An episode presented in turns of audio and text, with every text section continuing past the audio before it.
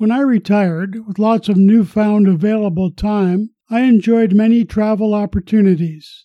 This podcast may encourage you to visit, revisit, or experience virtual armchair travel, learning about exciting new venues. Travel is an excellent vehicle for lifelong learning.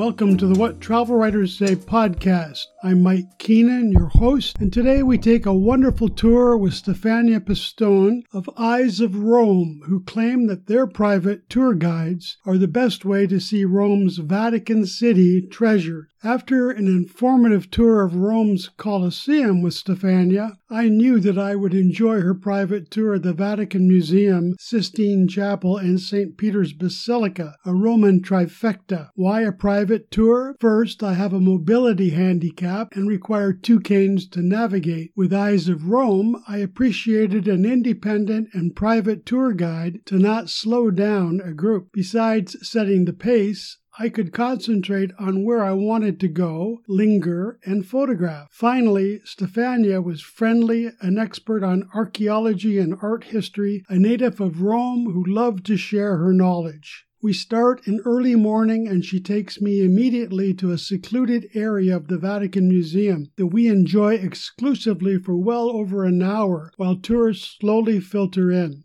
A bonus is that we venture into several areas cordoned off to the public. The Vatican Museum's impressive collection rivals that of Florence and the Uffizi, with its myriad statuary, impressive paintings, including rooms reserved for Raphael, and its historic tapestries. Even golden filigreed hallway ceilings constituted incredible works of art. In the pine cone courtyard, a huge bronze statue of the Pigna depicts a giant pine cone, and the sphere within a sphere is part of sculptor Arnaldo Pomodoro's series of bronze sculptures in locations all over the world. He depicts a huge fractured orb, and inside the cracked orb, I see another one, symbolizing the fragility and complexity of the world.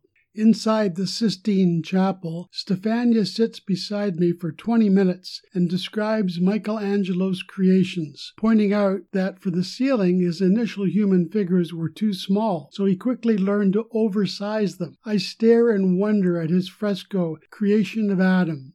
God, an elderly white bearded man wrapped in a swirling cloak, Adam nude as God's right arm stretches to impart the spark of life. Stefania explains that in 1508, 33 year old Michelangelo was at work on Pope Julius II's marble tomb and didn't want to be interrupted to paint, considering himself a sculptor first with no experience with frescoes. Unlike his supine depiction in the 1965 film The Agony and the Ecstasy, Michelangelo designed wooden scaffolds that allowed him to stand while working.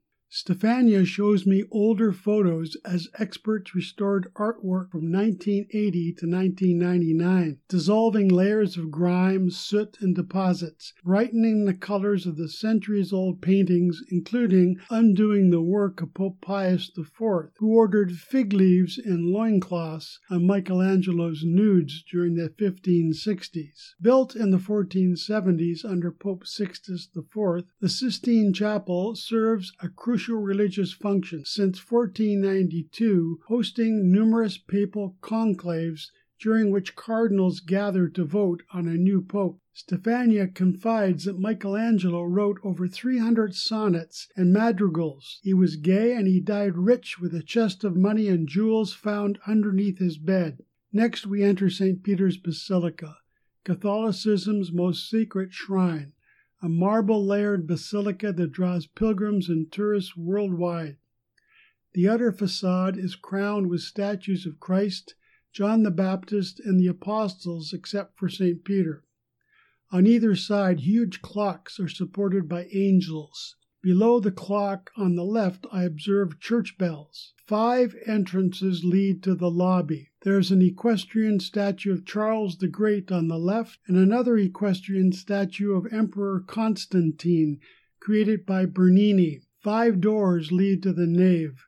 The central bronze door, created in the 15th century by Florentine sculptor and architect Filarete. The door on the right, the Porta Santa, the Holy Door, open once every 25 years. Begun by Pope Julius II in 1506, St. Peter's was completed in 1615 under Paul V, designed as a three aisled Latin cross with a dome at the crossing, directly above the high altar which covers the shrine of St. Peter the Apostle. Inside the nave, I'm impressed with the enormous size a surface area of 15,160 square meters to accommodate 60,000 visitors, its opulence reflecting the wealth of the church in the 16th and 17th centuries, decorated with large monuments, many by Bernini.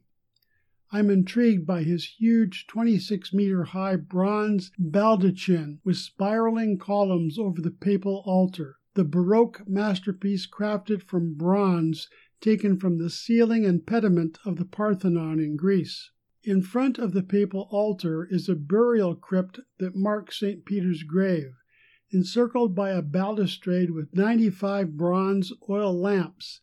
Below the majestic dome, with impressively colorful vaulting and 16 ribs supported by four massive pillars. Huge niches in the pillars hold five meter tall statues of Saints Andrew, Veronica, Helena, and Longinus, the latter created by Bernini, the others by his students and assistants. The apse is decorated with Baroque work, and the chair of St. Peter in a bronze throne with reliefs supported by the four church fathers Athanasius and Johannes, the Eastern Church, Ambrose and Augustine, the Western Church. Pope Urban VIII's tomb to the right of the throne was created by Bernini, with many more tombs and sepulchral monuments, most notably the monument to Alexander VII, another Bernini depicting the Pope praying in front of a skeleton holding an hourglass. In the first chapel, as I enter, a crowd forms around Michelangelo's Pietà,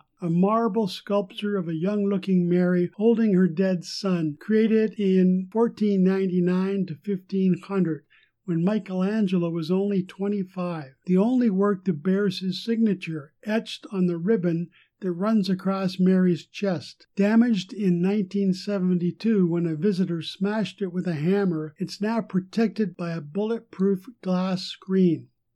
Most interior paintings are mosaic replicas of the originals because humidity was ruining the oil paintings. The floor exhibits a colorful marble pattern, and I search out the red porphyry disc near the central door in the old church located in front of the main altar. Emperors, most notably Charles the Great, in 800 AD, were crowned while standing on the disc. There are also Brown's markings that compare the size of the church with that of smaller others, including London's St. Paul's and Cologne's Cathedral. In front of the left transept is the entrance to the Museo Storico Artistico, a paid entrance, the treasury, displaying historic crucifixes, including the 6th century Crux Vaticana. The sacred grot and necropolis below the nave is where we find tombs of many popes. Outside, St. Peter's Square is massive to accommodate hundreds of thousands for the Pope's blessings. At its center, an ancient Egyptian obelisk over 4,000 years old, brought to Rome from Alexandria by Emperor Caligula in 37 AD.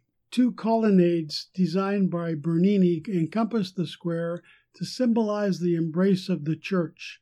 The colonnades are comprised of four rows of columns, each column 1.5 meters in diameter and 20 meters high. Above are 140 statues of various saints, consisting of former popes, martyrs, evangelists, and other Christian figures created by Bernini and his students over a span of some 40 years.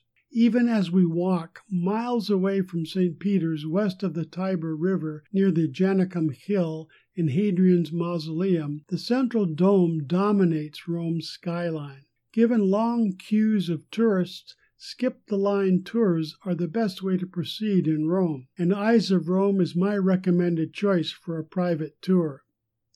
To read my travel articles, go to my website at whattravelwriterssay.com and for travel pictures, go to my Pinterest boards at pinterest.com backslash Mustang 6648 backslash. If you have any questions or comments, please contact me at mjk6648 at gmail.com. We conclude each podcast with an appropriate travel quote. Today it's from St. Augustine, who said, The world is a book, and those who do not travel read only one page. Thanks for listening. Happy travels and tune in again next week for another What Travel Writers Say podcast.